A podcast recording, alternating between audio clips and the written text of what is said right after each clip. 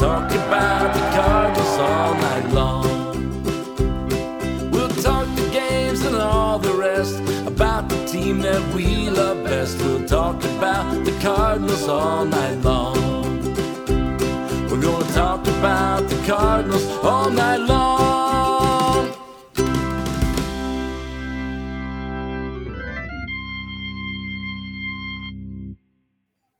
Good evening. Welcome into another edition of Meet Me at Musial. I'm your host, Daniel Shoptaw, C70. It's about at C70 on Twitter. With me this week, filling in for the uh, on assignment Alan Medlock, is Alex Crisafulli. You'll find him uh, at AlexCard79 on Twitter.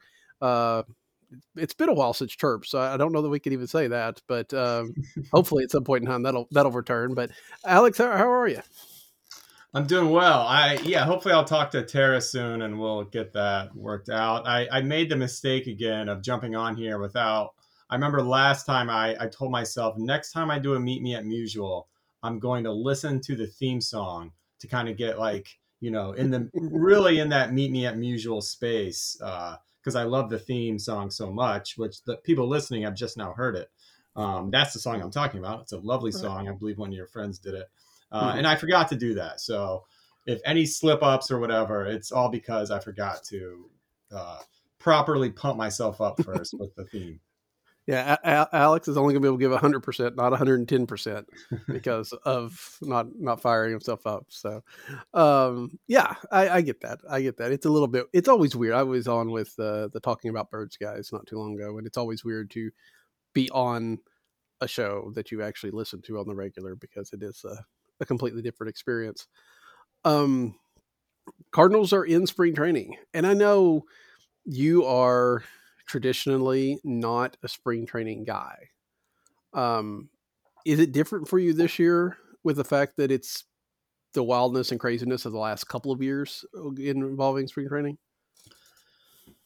I don't know. I will say this. Anytime I get video of Ozzie Smith walking around the field, shaking hands, um, especially like, you know, introducing, uh, making introductions with Masyn Winn, I'm all in. Uh, Yeah. I can never get enough of that sort of footage. Um, so I don't know if the last couple of years play into it, but I've always, when it comes to spring training, been more of like that pageantry stuff that I like um, more so than the actual narratives and storylines and uh, games once once they begin. Uh, I, I don't know why that is. Uh, I wish I could get into the games more. I wish I could. I, I think it's kind of that thing of trying trying to figure out what matters and what doesn't Mm. if that makes sense. It's it's Yeah. very hard, especially at this time. But even I would say in mid March, sometimes it's hard to figure out what matters, what doesn't. Yeah, absolutely. I mean, we've t- talked about it on the show. I wrote about it a little bit today at Substack, but you know, spring training is what 30, 40 at bats for a guy and, you know, 10 to 12 innings maybe for a, a pitcher. I- I mean, how, you know, it's the epitome of small sample sizes, especially since some of those samples are coming against guys that are not going to make the major league roster on other teams. So, how much do you factor in? I guess this is a situation what works and i think we talk, i heard ollie talking about it a little bit too it works more for the the eye test and and the metrics and stuff like that versus you know if a guy's hitting 400 it doesn't really matter but if he's you know visibly swinging well that's that's much more important For sure. And it's also kind of another reminder, and this is even more apparent on opening day at Busch. And I was kind of thinking about this uh, earlier because of McCarver. And not that McCarver was a red jacket guy or even like a guy at spring training, but every year it seems like there's just fewer people around that we used to depend on being there.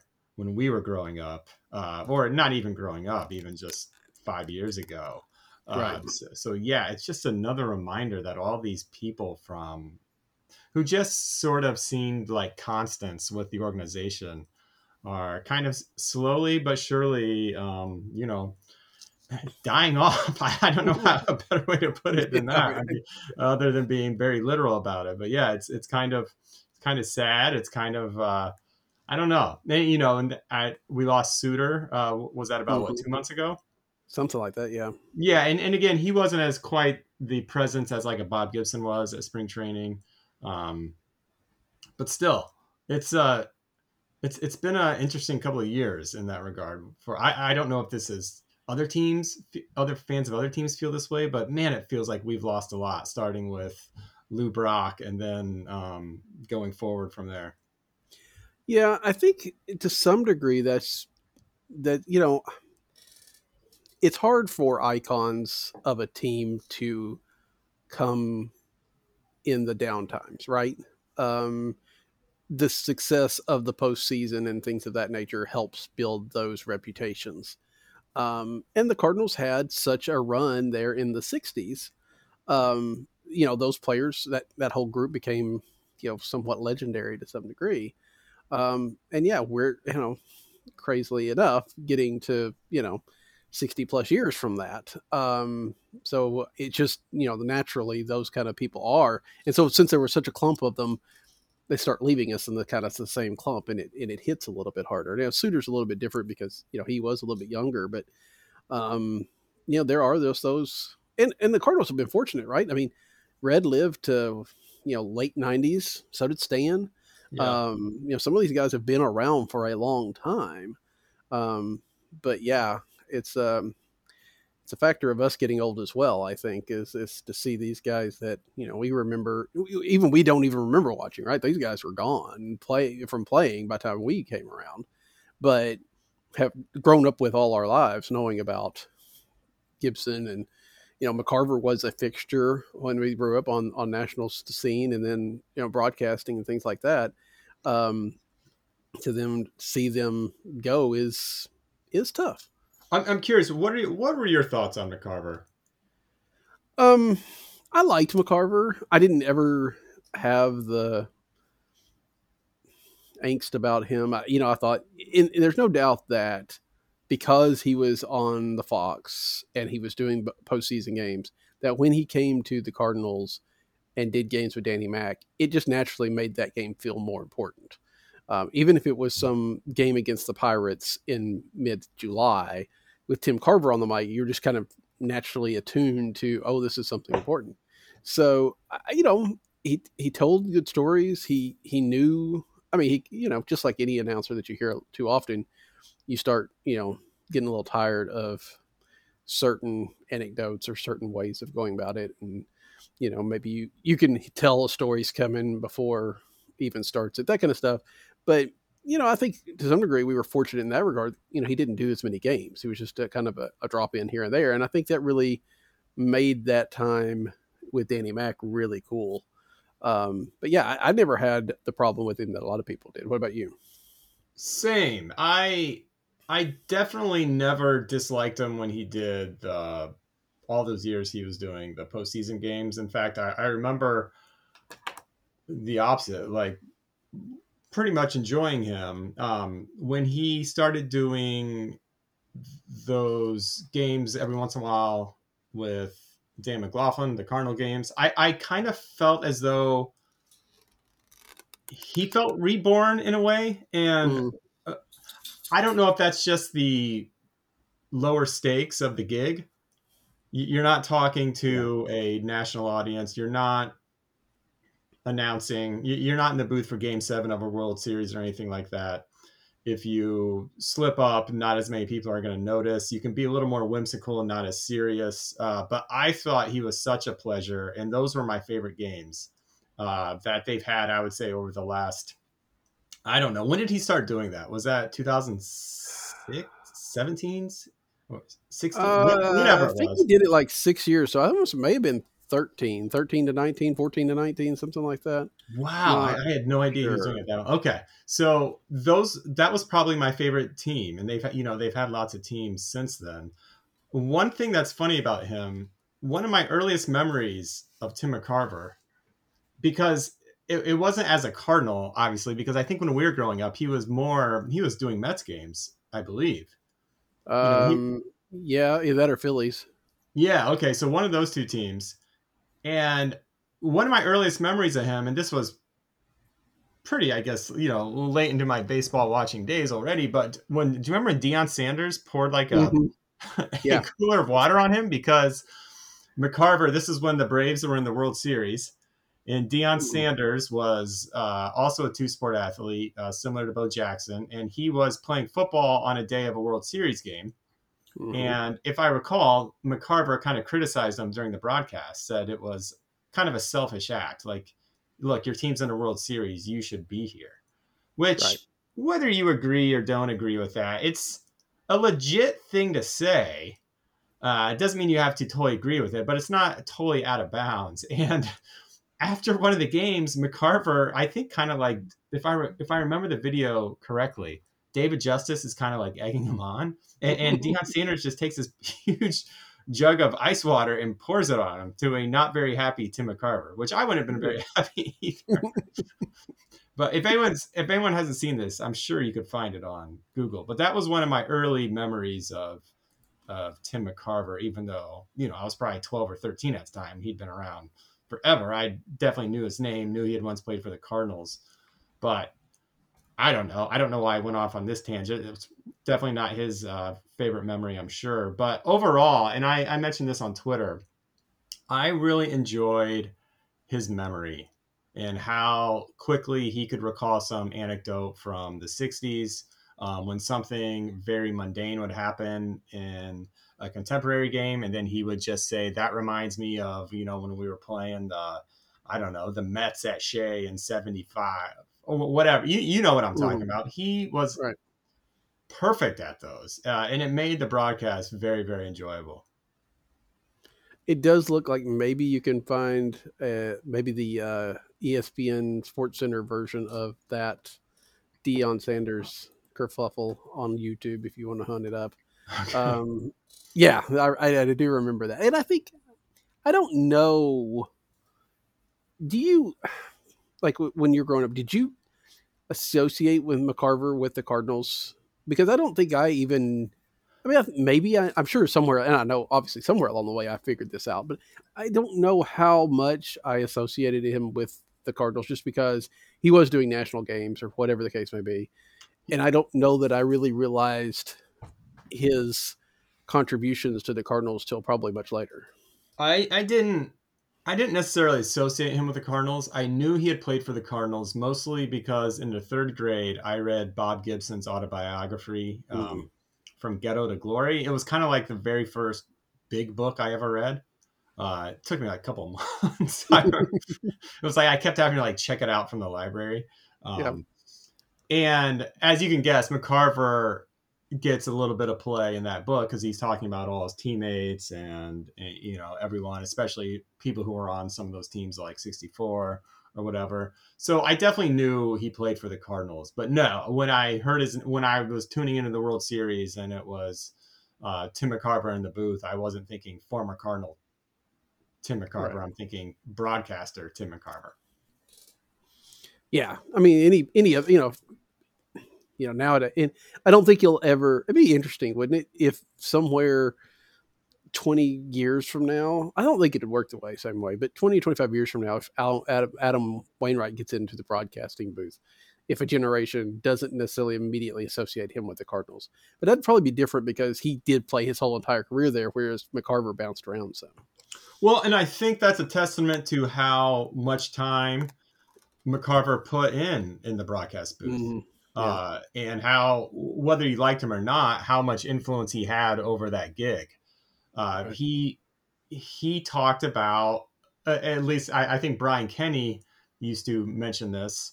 So I, I'm hoping I'm quoting the right person, but he used to talk about how McCarver was talking about pitch framing long before anyone else was. Uh, so he, Yeah. again, whether you liked him or not, he saw the game in a very smart way. Um, I did you see that replay of the uh, of the end of the 2002 World Series? I had never seen that before. I don't Where- think so. No. Okay, so this was getting the rounds after yesterday after it came out that McCarver had died. You know, Luis Gonzalez, last at bat of the uh, 2002 World Series. I'm, Oh, I'm sorry. I'm sorry. I'm sorry. 2000, 2001 World Series. Yeah, I did. I didn't watch it, but I, I saw the clip and saw. Yeah, yeah. Okay. Okay. I had never I had never seen that before. Mm-mm. Uh, and he was great at saying those exact things. Now, now sometimes it would uh, it would kind of backfire. If I recall, when Kolten Wong got picked off, wasn't he kind of criticizing the Red Sox for for holding for, for even holding Kolten Wong on the base there? Uh, if I recall, you know, he was basically saying like, "There's no reason for the first baseman to be." Uh, to, to be trying to hold the runner on in this situation, and then and then they pick Kolten Wong off, and then you know I think to his credit he was like, okay, well that's why they're doing that.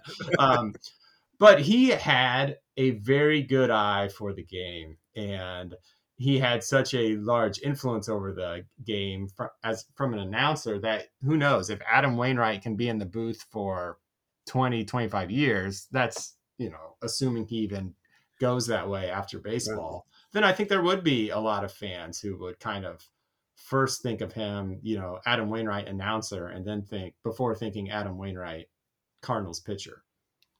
It may depend. It also depend on how he does the broadcast because a lot of those play-by-play guys now, right?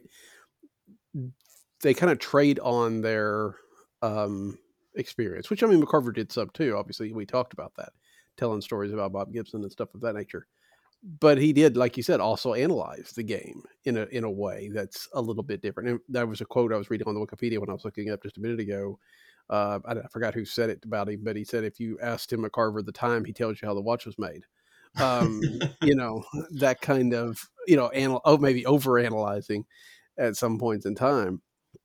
Um, so, you know, that that's not necessarily what you get out of like former players all that often. Um, you know, maybe we will more as the players that have growing up with these analytics that we're seeing now or that play with these analytics start migrating into the broadcast booth. Um, you know, obviously it's a different game than when Jim Edmonds and Brad Thompson were playing. And so they're not necessarily, not that that, especially, well, I don't think Jim Edmonds is big on the metrics, but, um, you know, they may talk about them, but they didn't necessarily live them the same way. So maybe they'll see a little bit of that out of the players. But yeah, I think McCarver's just going to kind of stay on. I mean, he's, I don't remember if he, he got the Ford Frick Award, right? I mean, that, so that puts I him in the think they said he won uh, within the last 10 years, maybe? maybe. Did I see that right? Um, I could be wrong. I will find out. Um, we'll see when he when see when he won it. Uh, 2012. Yeah, Okay, so yeah, close. So yeah, right around there. So, um, so yeah, it's it's uh, pretty remarkable. Um, and it, you know, again, it, I don't know that it was a big surprise. I mean, you know, I hadn't heard anything about McCarver recently, but when he didn't come back after the pandemic to do even a handful of games, kind of made me think that maybe his health wasn't as great as it could be. Um, but you know, 81, that's a good long, that's a good long run. For sure, and it it has me thinking of of Mike Shannon as well because he had his own battle with COVID, and you know Mike Shannon's certainly not young either. Um, No, and I, I don't want to be in the business of saying like, "Hey, this is going to be the next guy to die." right, right. It's not, but that's not fun, but it, it it is a reminder to, I guess, appreciate people while they're here. I, I mean, we it's harder to appreciate Mike Shannon since he's not going to be on our radio every night, um, and, and wasn't last year either. Uh, but Mhm. uh, you know what I mean. yeah, yeah, and um, it does feel like Shannon's probably the last tie to that era of baseball, and then we start looking at those guys from the '80s like Ozzie and Willie, and and they're still, you know, relatively young, um, and should should still have a number of good years ahead of them. Um, you know, and again, that that era of the '70s, there just doesn't seem to be a player that necessarily. I'm sure there's people that are just slightly older than us that are going to tell me, "Well, you should be talking about this guy or this guy," but you know, I don't know that there's people that in that era that just stood out as much as the others because they just, you know, to some degree weren't as good of teams, and so that's they didn't have quite as good of players on them usually. Yeah. Um, so let's transition from the old teams to the new team. Uh, Cardinals are in spring training. Um, it is impossible to tell anything yet, except for the fact that we've made it what? I don't know. Has it been a week? I guess five days at least. And knock on all sorts of wood, we haven't had any bad injury news, which is kind of a good run for, for the Cardinals in spring, so in in history time. Um, I guess that's really all you're looking for right now, right? Is that everybody's I mean, I think Gio, Giovanni Gallegos still hasn't made it to camp because he had some family issues or something of that nature. But for the most part, everybody's there. Everybody's throwing and hitting, and and everybody looks fine. Yeah, I you know I live in D.C. and the mm-hmm. front page of the paper yesterday was talking about how Strasburg is you know not at camp and there's no timetable and everyone's just basically like, can we just do a retirement ceremony now? Um, uh, you know, we saw what happened yeah. in Texas with uh, Degrom. Uh, so yeah, we should feel lucky, but also very cognizant of the fact that it's been one week. right. so um, we'll see.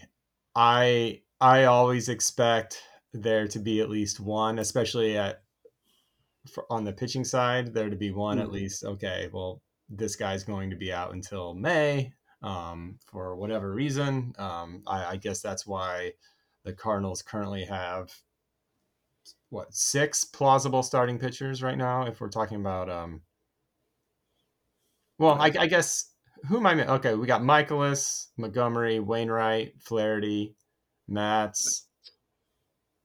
And you've got Dakota Hudson, Dakota got... Hudson, and, and, Matt Liberatore. So Matt yeah, Liberatore, so you, yeah. seven I'm I'm using quotation marks starting pitchers. I you can people I know Dakota Hudson is not the most popular starting pitcher the Cardinals have. Um, no. but he has shown the ability to start games. Right. Uh, he can he can get people out. He can get people out. Um, How many we'll see. Right. So and what we'll see what Matt Liberatore uh, has has in him after after last season. I don't know. Yeah. You know, I, I was reading a lot of, uh, studying a lot of uh, Dan Szymborski's ZiPS projections. I guess last week. Did you did you look at those? Because I saw I looked over them. Yeah. Yeah, the offense looks very good, and the pitching staff looks solid. If and and I think you know if dot dot dot and. Mm it's not going to be a great pitching staff. I, I, think, and I think he mentions this, like they don't have that guy at the top. I, I, don't think there's any illusion that we can count on Jack Flaherty being that guy. Right. But they still have, according to his projections, uh, three pitchers who are, at least two win. I, I, excuse me, four pitchers who are four starters who are at least two win pitchers. Um, mm and then uh, another guy in, in Steven Matz who's projected for 1.6 wins. I mean, that's a pretty solid rotation. It's not great, but it's it's good, especially when you have, and he talks about this, such a good defense behind them, even with Harrison Bader no longer being in St. Louis, uh, mm-hmm. and at least a decent offense, if not a if not a good to very good offense. And that reminds me, and this surprised me, but the one stat I remember from this article, I want to f- pull it up again. I should have had it ready.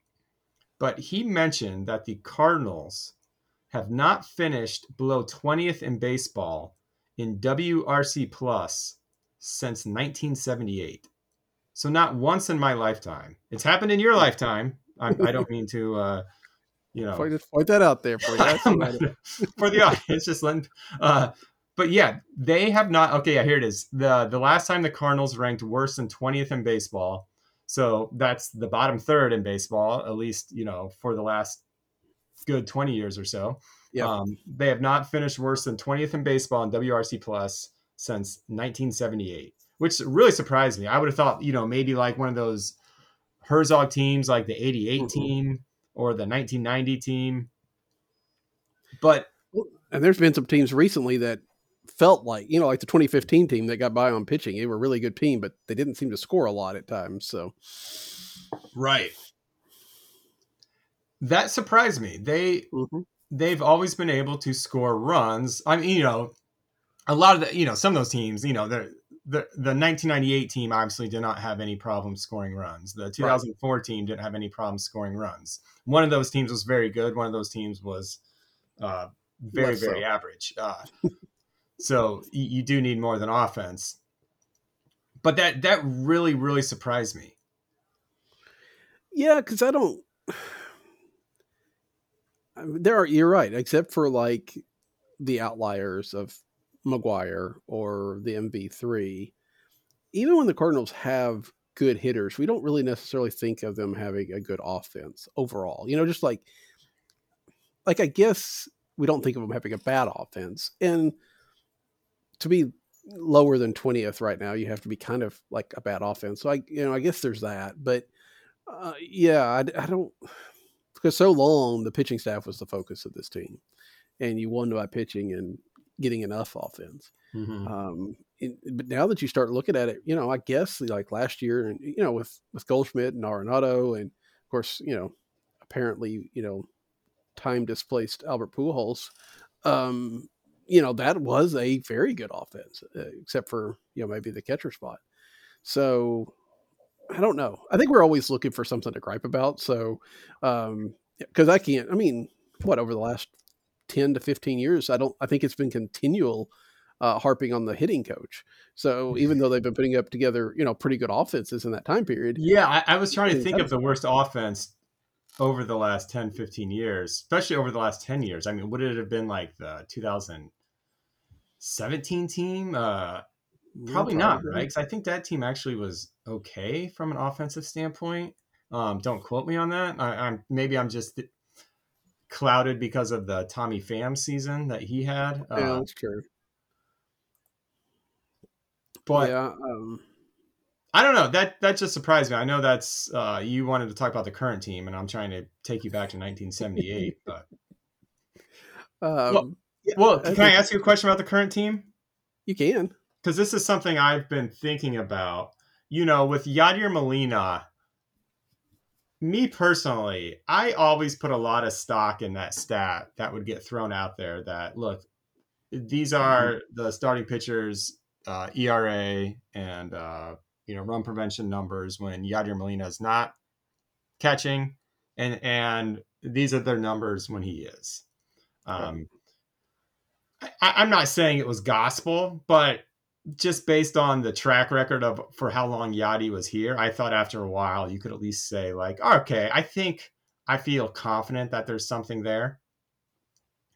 What do I do now with Wilson Contreras, who kind of has the opposite problem now on a much smaller scale, mind you, um, but because you know he obviously hasn't been around as long as Yadier Right, Molina was right. around. But if you look at his, like I, I think you Darvish was the pitcher that a lot of people looked at uh, uh, and said like, okay, Darvish's numbers were a lot better when Wilson Contreras was not catching him. Uh, and let me be clear, I don't think anyone's under the illusion that Wilson Contreras was was like a one of the best defensive catchers in baseball. That's that's not the that's never been the case, and I don't think anyone's expecting that to be the case next year. But does that worry you just because we've been so used to having this sort of pitching whisperer or whatever you want to call it behind the plate for almost the last 20 years? Is it going to feel like such an adjustment period to you to no longer have that, or at least in your mind have that, whether or not it's true? I mean, we certainly know Yadi wasn't that great the last couple seasons. Um, I think that, yeah, I mean, I think it's going to be very interesting. Um, I'm wondering if, with the the analytics and all that kind of stuff, if this isn't a time for the game calling to kind of get rested back to the dugout a little bit more. I mean, will we see Contreras looking over to Dusty Blake or Ollie Marmol a little bit more often for for pitches to call, especially in certain Mhm. situations. Um, maybe that negates a little bit of that institutional or just baseball savant um, knowledge that that Yadi had that you could never duplicate. Um, you know, that said, uh, you know, when you started talking about stats, I expected you were going to toss out that stat of, you know, stolen bases from 2004, where the Cardinals have given up like, you know, attempts six well, or 700 less. Well, and go ahead. No, that's another one. And, and, I think I'm going to forever keep that period, 2004 to 2022, kind of frozen in time. Mm-hmm in, in terms of thinking about I, I just feel like 10 years from now i'm going to be returning to i'm going to be talking about Yadier Molina and i'm going to be like yeah. look at 2005 to 2022 and how many stolen base attempts there even were against the cardinals like he shut down you know you know what i mean yeah, um, right. and i'm going to miss that like because that that that era is over but that but no that that's certainly another thing and and that's that's not one of contreras's weaknesses he has a pretty, you know, he's well, but then you know the bases get bigger, and you can't pick off. You know, you can't throw uh, over yeah. as much, and so you put all that all that together. You know, even if Contreras, I mean, I know he's got an arm, but you know, at some point he's going to come off looking worse. Just he was going to come off looking worse by comparison anyway, just because it's Yadier Molina where he is. But when you throw in that extra wrinkle, you know, I think there's going to be some people that are like, man, Yadi would have gotten him. Well, Yadi might have, but Yadi might not have with all these new rules too. So, right. Um, I think we have to. It's not a it's not a scientific problem where we can just throw you know we're just changing one variable. We're changing like the whole situation, and and it's going to be hard to know how much of that is on Contreras and how much of that is on the new rule changes. And, and I'm sure there'll be some metrics to figure some of that out, but I don't know. And, and, let me be clear, I'm I'm very excited about Willson mm-hmm. Contreras. Mm-hmm. Uh, mm-hmm. I I like the signing. I think he's going to be loved by the fan base. Uh, he keeps trolling Cub fans. Yeah, yeah. uh, partly because of the way he plays, um, but also I think his strengths are very visible, whereas his weaknesses are not. Um, mm-hmm. and, and I don't mean to I, I don't know. I don't mean to make this sound like I'm being snobby or saying anything about like casual fans, but his strengths really, uh, I, I think, kind of stick out to casual fans. Whereas his weaknesses, whether it's like pitch framing or game calling, you're not really going to notice if you're just tuning in once a week or or just reading about him in the paper and seeing he went two for four with a double or something like that. Yeah, yeah, I think you're right, um, and I think the offense is going to paper over that, right? I mean, you're like you were saying there. I mean, I think we'll, you know, any yeah, any any kind of step back in pitching or defense, it's going to be more than made up for by his bat. I mean, when you look at what Yadi provided the last two or three years, I mean, that was that was a, a, you know a black hole is pretty close to pretty close right and that was you know when you can just even just getting to league average would have been a, an improvement especially with the, the, people that surround but you know Willson Contreras is significantly better than league average at least at bat. So I am interested to see how this offense works because if everybody if and again it's all the the best shape of your life and all this stuff off the off season and all that but you know, if Contreras could hit like he has usually hit, and if Lars Nootbaar's gains are real, um, and if Tyler O'Neill comes back to something compared to what we thought, which again, we're starting to add the ifs up, but you put this lineup together and it can be a really dangerous one really, really fast. Yeah. And I think what you said, uh, the black hole, referring to Yadi, and that's exactly what he was last year, almost almost beyond that. That's what really sticks out. If you, for instance, look at the ZiPS projections for this Cardinals team, they don't have that. Mm-hmm. Uh, now you can maybe expect their, you know, MVP Paul Goldschmidt, who's what is this going to be his age 36 season or age 35? You can probably expect a little you know regression there. Same with right. Nolan Arenado because he had such a good season. But at least on paper, and and this is pretty rare if you want to compare it to other teams. They don't have that one position where they're just like, man, that they're just going to get replacement level production from right field or second base or whatever. They they have a pretty solid lineup, top to bottom.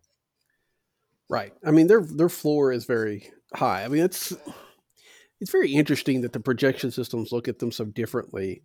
Um, you know what? Baseball Prospectus, I think, had them. I mean, PECOTA had them at what 86, 87 wins, and right behind. PECOTA had them at eighty five point five, I think. Uh, do you do you have a do you have your own theory as to why PECOTA um, misses on the Cardinals a lot? Okay, so PECOTA had him at eighty five point eight. Um, for, for this season. And for for context, for a- anyone who's listening, I believe the Cardinals have outperformed their PECOTA pro- projections ten seasons in a row, if I have that right, or um, at least nine seasons if we don't uh, include the pandemic in 2020. Yeah, and that's it's- and that does not happen or at least it's pretty rare. And and sometimes they smash their PECOTA projections. Like for instance um let me pull it up here. Last year last year they were projected to win 79 and they won 93 which right. 79 at the time seemed absurd. Hmm like if you would have said 84 that would have been like okay um you know because th- these models are conservative anyway and 84 would not have jumped off the page as being just downright silly but 79 kind of seems silly which is rare for a projection system to shoot something back um, that seems silly but that one did um, Yeah. another i'm trying to look at uh, another year where they just absolutely smashed um, yeah, 2013 they were projected to win 84 and they won 97. Now, if you remember that team, it, you can see why they missed because is that's the team that batted what like close to 340 with runners and scoring. Yeah, that's right. That's right. But I'm curious, do you have your own theory? I've actually uh, Rob Mains, who writes a lot of PECOTA stuff, or at least the analysis of PECOTA at Baseball Prospectus. He's uh, a friend of mine, or at least an internet friend of mine, and we we have direct message back and forth several times on this because I've always liked picking his brain. Because one, I think he's one of the best baseball writers uh, who's currently doing it right now, and I stupidly one time asked him, I was like, is it just like is it because of like the Cardinals' depth? Because the Cardinals are typically over the last 10 years or so have been deeper than most teams. And he's like, no, like, you know, PECOTA, PECOTA thinks about depth. You know, that's not something that PECOTA would miss. It's just they just have this formula that somehow keeps overperforming this system. And I, do you have do you have a just any harebrained theory as to why that might be? Not really. I mean, not knowing completely what goes into that. I, I mean, there's there's got to be something intangible there, and I know that I hate to say that because so many of the intangibles can be measured in some way or another. You know, just you know, playing good fundamentals can result into more outs or outs above average or something of that nature. But you know, I just there's got to be something about the training and the preparation and stuff like that. And you know, because I mean, PECOTA doesn't look at stuff like Yadi picking a guy off third because he's not paying attention or something. You know, the the small things that uh, over time add up. That's my only guess. Yeah, I, I, if you feel like one of these years, But even even something like to that is not going to really amount to much of a change in win total. I, I see what you mean. That you- you're kind of like plays like that over Right, the course of a right. season, right? Yeah, I like you. I can't pretend that I know exactly what goes into PECOTA. So I I thought maybe for a while it had to do with the fact that well, the NL Central has been pretty weak over the last 10 seasons um, not counting 2015 it's been rare where you've had more than two teams that have really uh, you know Mhm. been solid uh, especially after the trade deadline but i would have to think that's something that PECOTA might i'm sure that's something PECOTA uh, factors into its system as well now they and this is mentioned often if, if you read baseball prospectus, PECOTA can't factor in a team selling off. You- know, a, a team that was Right, maybe hoping right. to compete at the beginning of the season, deciding to tear it down. uh, because it's just not happening. So, you know, they can't necessarily project for that, but well, and and that's also the Cardinals have been fairly good without looking at the numbers. I feel like on the whole, a lot of a number of years they've been a very good second half team, right? In part because maybe they pick up a the smart, you know, make a smart move at the deadline, even though it may not look like one.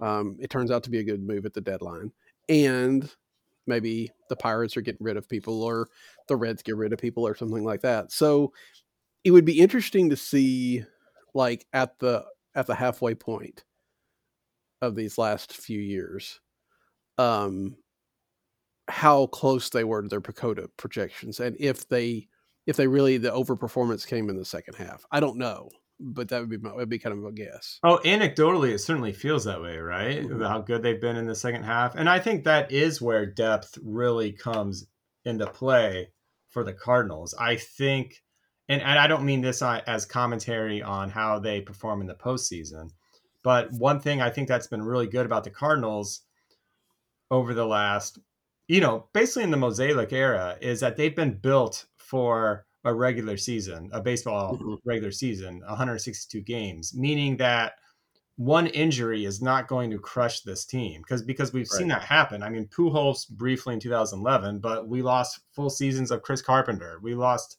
full seasons of Adam Wainwright, and in these seasons, the Cardinals still managed to make the playoffs.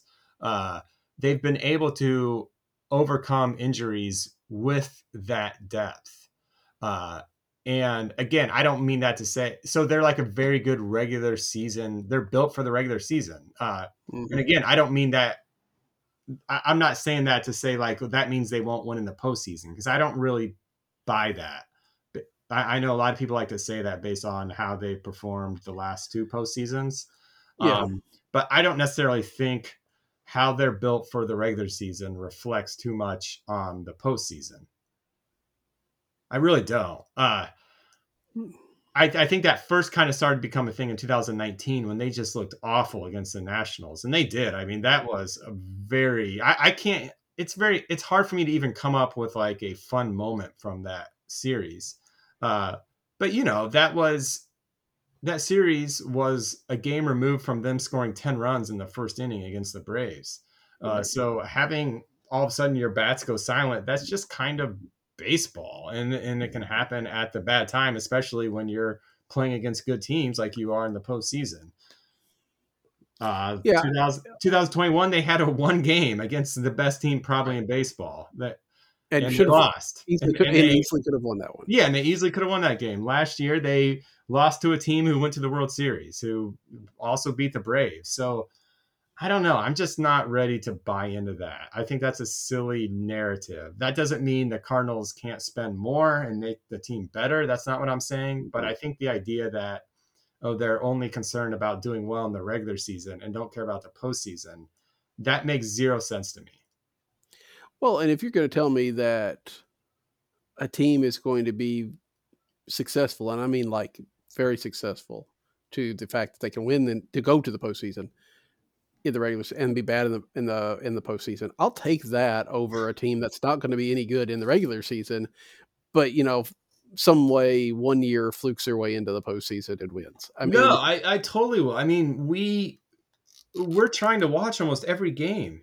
I, I mhm. don't watch every game, but if I have the chance to sit down and watch the game, I will. So I want a team that's going to be a good regular season Right.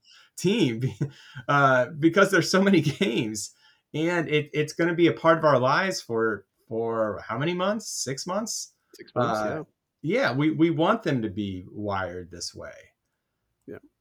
And and you know maybe talking to other fan bases maybe they feel differently you know.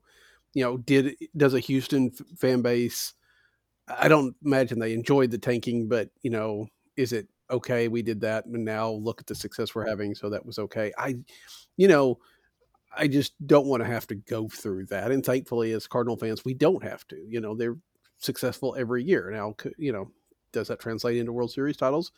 Not as much lately, but it could. I think the only argument that I, the only thing I could see is that, you know, as we talk about that top of the rotation start, that those kind of guys make more of an impact in the postseason than they do in the regular season. Um, but yeah, there, there's no Mhm. reason why the Cardinals shouldn't be able to win some good. And honestly, you know, if if Helsley's healthy last year, they probably win that first round, and who knows what happens after that. For sure, or at least the first round has a con- entirely different feel if they don't blow that first game. Right. You, you know what happened in that first game? I was in, I was visiting my parents uh, because it was, um, it was a three day weekend and my kids had time off school, so I, I flew them to where my parents live to visit my parents, and of course my mom is like, "Oh, we're having such and such people over." Um, and uh, and I and they're coming over at such and such time, like five o'clock, and I'm doing the math in my head. And I'm like, that's gonna be right when this Cardinals game is ending, or um, if not in the middle of the game. And so these people come over, and I have the TV on in the next room, but I'm positioned to where I can see it. And I'm trying to be polite and talking to my parents' friends, but really I'm watching Helsley and blow the game while Ollie Marmol is not doing anything. And I'm just dying on the inside. And I'm talking, these people are talking to me saying, God knows what. I'm not listening to a thing they're saying. I probably seemed like a very rude person because I'm just like z- lasered in and focused on this TV that's about 30 feet away from me. uh, so that so that's what I remember about that series uh, was watching it implode, and I had to just kind of sit there and smile because I wasn't in position to, uh, I don't know, scream, scream at the television. Yeah, I remember that I was watching the game and it got to I guess it was the seventh or maybe it was even the eighth. And then it was homecoming here, so they had the homecoming parade, and my kids were in the band, so they were marching. I had to leave to go watch it, and watching as I'm waiting for the, the parade and all that, watching it on game day and trying to figure out what the heck is happening because they keep getting people on base and people keep going. I'm like, this is this is what this is not supposed to be this way. So, yeah, it was a, a little confusing. And then, of course, the next night to watch them, you know, revisit the the national series a little bit. But um, speaking of, um, we can use that as a transition to uh, today's news of Ryan Helsley going to arbitration hearing over 850,000 club wins. Helsley is not is not thrilled about the whole process and I can't blame him. Um it doesn't sound like it's like a a huge deal, but you know, the Cardinals went from 1999 to I think it was 2017. It was Michael Wacha. I don't Wacha, remember his yeah. yeah. I was for went from Darren Oliver to Michael Wacha without an arbitration hearing, and now they've done them pretty regularly over the last little bit, right? I mean, Helsley's going and Cabrera this year. Uh, Tyler O'Neill went last year. They had one for Jack Flaherty, I'm pretty sure. Um, I can't remember. That may be, you know, that's four or five in the last two, three seasons. I'm just not. I'm just not sold on this uh, this being a real great idea. Um, I know that they wanted to get away from feeling like the agents were taking advantage of them, um, but you got a closer, and it's like the difference is barely the cost of a min, you know a minimum salary of another player. You know, are you really wanting to get him, especially a closer who's you know kind of needs the confidence level? Um, do you really want to get in his head before the season and, and tell him you're not as good as you think you are? No, and I, I don't love it either. And the system is designed to prevent this. Mm-hmm. Uh, so I'm I'm sure somewhere. I shouldn't say I'm sure. I, I I'm not going to pretend like I know exactly how it works. My guess is that they have their sort of system, their algorithm that says, "All right, these are the points. This is the wiggle room." Um, this is where we can't stray from.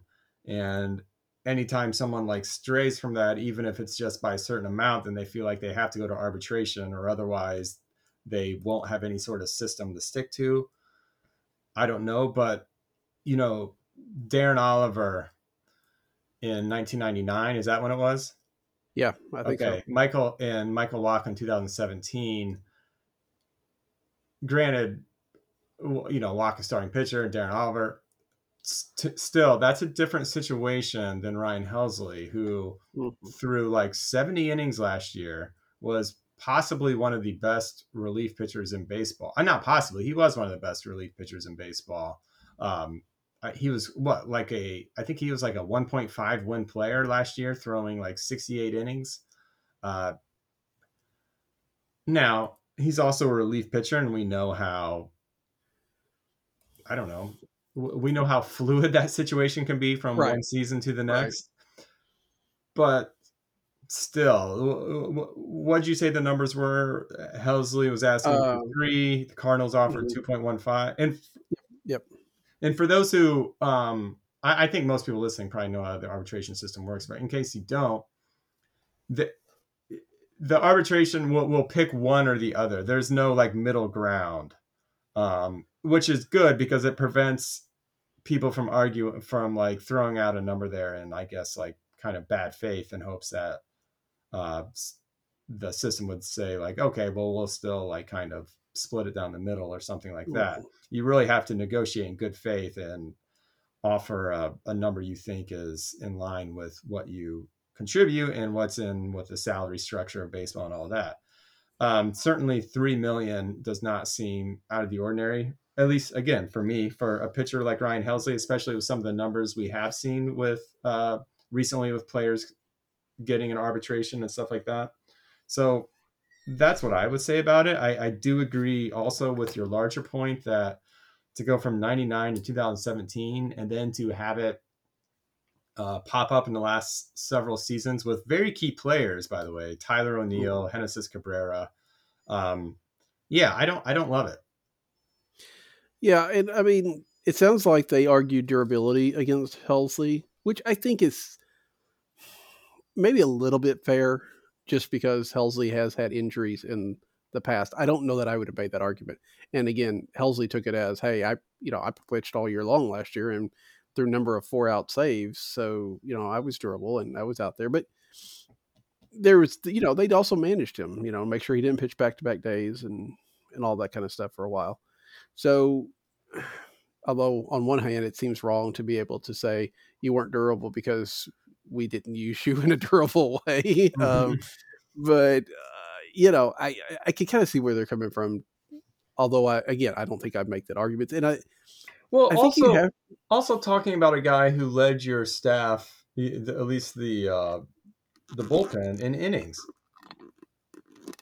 right, and I mean, you know, I think Helsley's got to say go out there and like, look, if I'm not that great, why am I? Why did you create this huge multimedia spectacle for me when I'm coming in to get ball games? You know, I mean, there's only like there were only what like two closers in the game that had such a you know entrance, and um, you know, I, I don't know. I mean, like I said, I can I, if you have to argue it, I just think you have to be really careful about the arguments you make in that. And I think you have to go into those kind of things being okay if you lose that, if you're the team, because you'd rather not go hammer and nails at it. If you have points to bring up, like Genesis Cabrera, I mean, I don't know, you know, I'm really surprised that Genesis didn't just accept the offer. But, you know, he's had a lot of problems last year.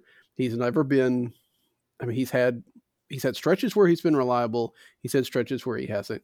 I can understand the Cardinals wanting to make a case against them, and you may have points, but I just you've got to make sure that you're not like casting aspersions more than anything like that. I mean, again, you know, we this we're coming off of this after watching Milwaukee make an argument against Corbin Burnes to save less money than the Cardinals saved here with Helsley on a contract that was already, you know, it was either 10.01 or 10.8 or something like that. You know, I mean, Yeah. it was pocket change compared to the contract. Yet they went and upset their main, you know, ace pitcher by telling him, you know, basically we didn't go to the playoffs because of you, even though he was like awesome. But and that was a point I was going to make is this is a bigger, I guess, percentage difference than you typically see. This is not Mhm. this is not arguing over three hundred thousand from like Right. you know, one point eight to two point one million. Um two point one five million to to three million. That that's kind of a kind of a gap Mhm. where it you can so if you squint you can kind of make a case for okay i can see why they're not coming to an agreement. Um but as a fan and i'm mostly speaking now as a fan i, I don't like it from the cardinals perspective and i wish they would just give him three million because i think he's good and i think it'll help the team win. And i Yeah. don't want him to uh be have any sort of w- weird be in any sort of weird space uh come spring training I will say, you know, we look at this as the team and the player, but the team's got also looks at this as, look, if we if if Helsley gets three million without contest, then a closer that comes up for the Mets, the Orioles, the whoever uses that as a basis number to get more. You know, I mean, it just arbitration has been a huge driver of salaries in the past. And I, you know, again, I don't, I'm not saying that's a really great argument. I'm not excited about that. But, uh, you know, if you're looking at it from the team's mindset and from Major League Baseball's mindset, there are times where they're going to argue those cases to try to not set the precedent for later on. It's less, it may be less about this number and these guys with Helsley than what may be coming down the pike, yeah which is still, it's still a messed up system. And you hate to see that. I, you know, the players are the ones that put arbitration in, and it's been very good for them. I think on the whole, I think I'd like to see the. I, I don't remember that. Usually you see the stats, right? That owners win so many and players win so many. I want to say players win more often than not. I could be wrong, but there's no doubt. Even even just having arbitration, you know, without arbitration, Helsley's not making 2.15 million this year, right? I mean, he's probably still making you know 1 million maybe or whatever the cardinals did if they had six years of control over him and just could move it up. Right. Um so it's almost where you'd rather them say okay add a year of team control and then just go straight to free agency rather than this whole intermediate process that just runs you know runs the risk of making enemies of of your players. You mean have have them become a free agent after year four? Yeah, or something like. That. I mean, that's Okay. just a you know, for Hmm, example, yeah. like okay, if you're gonna because you can't say okay, make them free agent after year three because that's just not right. I mean, that's just not. It doesn't seem happen. So, realistic. yeah, if you made it okay, we'll give you one more year of team control without arbitration, but then the players get two years of free agency, basically. Yeah. Um, you know, something like that. I you know, again, that's just top of my head, and I know there's a lot to go with it, but you know, something that gets rid of the arbitration process without being an abuse on either side. So I I like the arbitration process in theory because, like I said earlier, I do think it's Mhm. designed to work in terms of you have to come to the table with a in, in good faith. Um, Right. But to your point, I don't like what it has become in, in a lot of cases, which is uh, a couple of disgruntled parties on both sides, um, and it and you don't want to have this sort of bad blood between, especially if you're like a player like Corbin Burnes, like you know one of the most important players to to the team uh, and the franchise. Um, so yeah, it's I don't know. Yeah, it's it's a it's tough. I I'm I'm I'm still thinking about what you just said, the four year because you know six years is definitely a lot of Mhm. years of team control, especially with you know what we've seen teams do in terms of being able to manipulate um, service time, which I don't know. I, I've all, and this is a very simpleton argument, but I've always thought like, look, if you're eligible to be rookie of the year, then that should count as a season. Yeah, fair enough. Yeah. Yeah. because wasn't Kris they- Bryant wasn't Kris Bryant rookie of the year? I don't know if he was or not, but he could have been. I I'm mean, pretty he's, sure yeah, he was, out for I- three I, years. I think he Right. was. I think he was like top minor league player of the year, then rookie of the year, then MVP. I think that's how his career that would make sense. career went, or some something to that effect. Um, but yeah, it, it seems silly to me for a, a guy to be able to be uh, to be you can qualify for a batting title, Right. but have it not count towards your service time. That just makes no sense to me. And they changed that a little bit this time, right? In the, in the new CBA, where if you win an award, you get service time credit or something like that.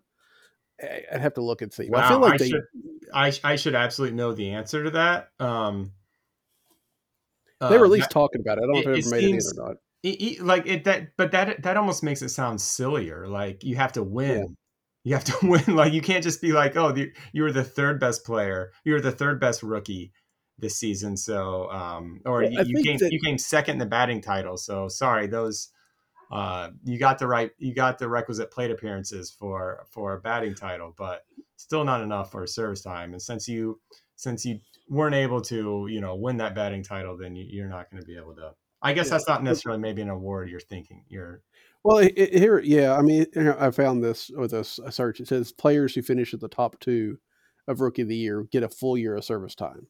okay. So I think the idea is, I should have known you know, you know, is to probably keep people like, okay, we think this guy's, you know, like Jordan Walker, right? Let's just Yeah. use him for example, because I don't think I don't think the Cardinals have done much manipulation, if any. But let's say it's like, okay, we think Jordan Walker will win the the you know Rookie of the Year.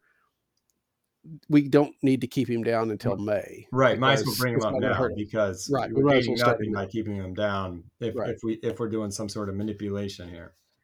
The other thing is also if uh, a prospect, if he's on the opening day roster and he finishes in the top three of the rookie of the year or top five of MVP Cy Young, they get an additional draft pick. So there's encouragement on the play on the team side to let those Hmm. guys come up as well. So, which is interesting, and, and that's a that's a wrinkle of the whole Jordan Walker. Because I'm I'm pretty much on record. uh, I don't think Jordan Walker is making the team opening day because I just think there's too many people in front of him but that is a little bit of a wrinkle, right? I mean, if you think that he's good enough to win Rookie of the Year, and you can get an extra draft pick out of that, um, that's kind of interesting. For sure. And and I've always thought the best way to change this would just to be push it back to like June or something. Uh, you know, Mhm.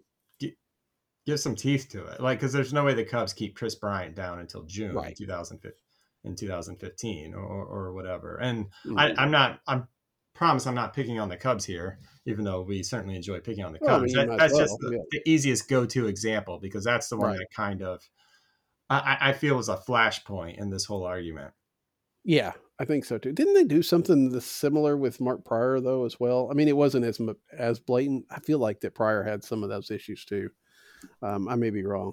Um, yeah, Bryant is the one though that definitely seems to have been the because I mean he sued for that. I don't know how he lost his case. That was really surprising.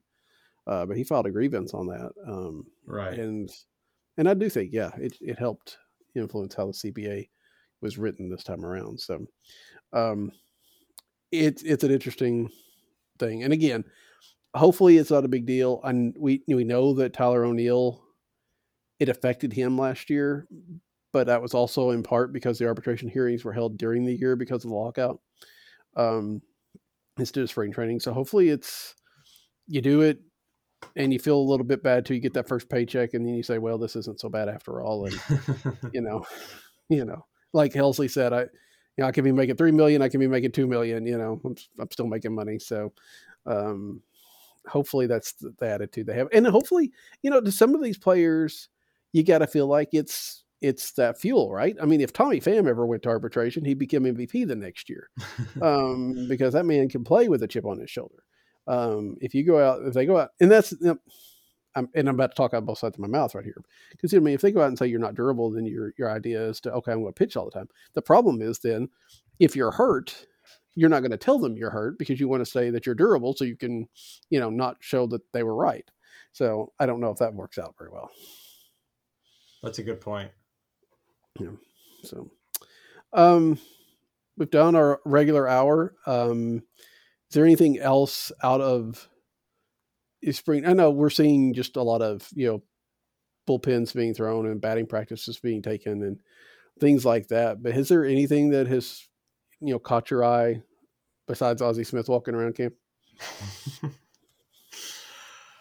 Ah, let me think. You know, I, I'm just following Ozzie right now. There you go. You know, That's fair. Uh, speaking of which, there was something about his rookie card going around the other day. I actually meant to send it to you, and I forgot. Uh, I was out of town. Um, uh, I'll have to look back to see what that was about. Um, Yeah. but no, no, not really. It still seems very early to me. I, you know, as as the weeks go on, there's more and more to talk about. Uh, I, I will say this: I'm very excited.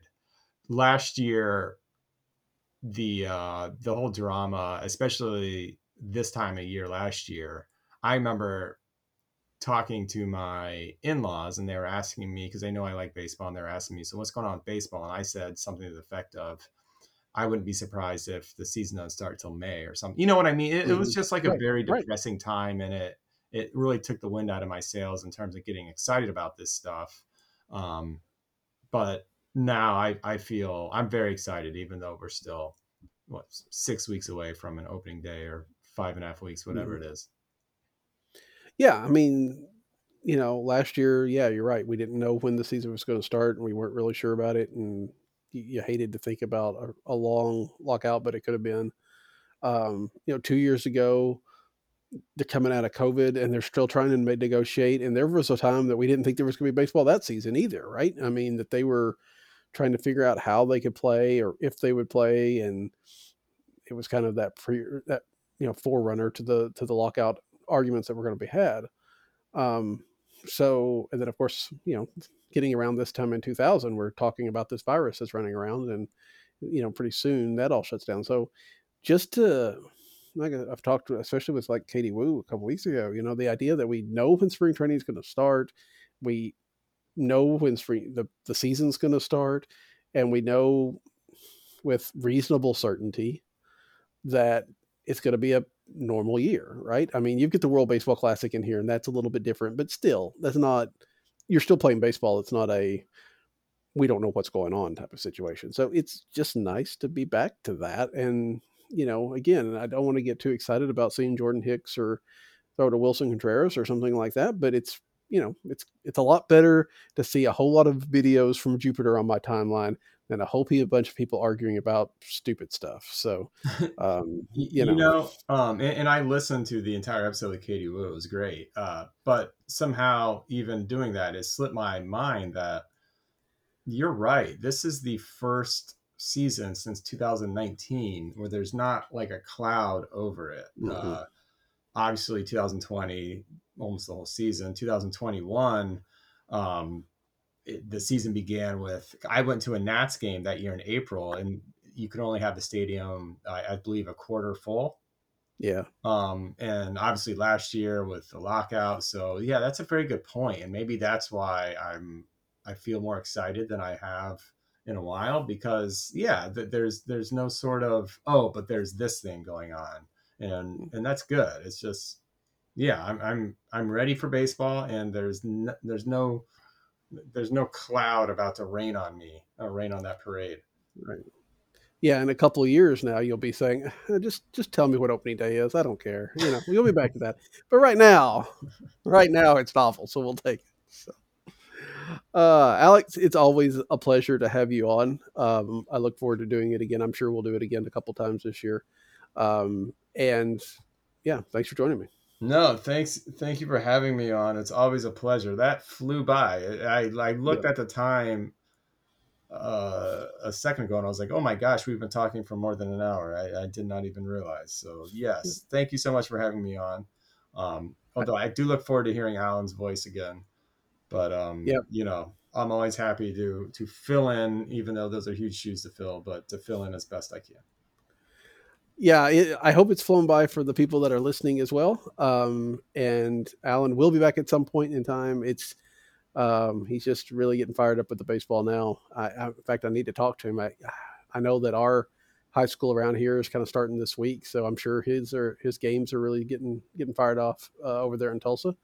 Um, but next week we'll have Russ Robinson from Redbird Rants to join us. So until then, for Daniel uh, and for Alex, I'm Daniel. Good night. Alice Sayed, the second for one, the double play. What a double play by Ozzie Smith. Oh, mercy.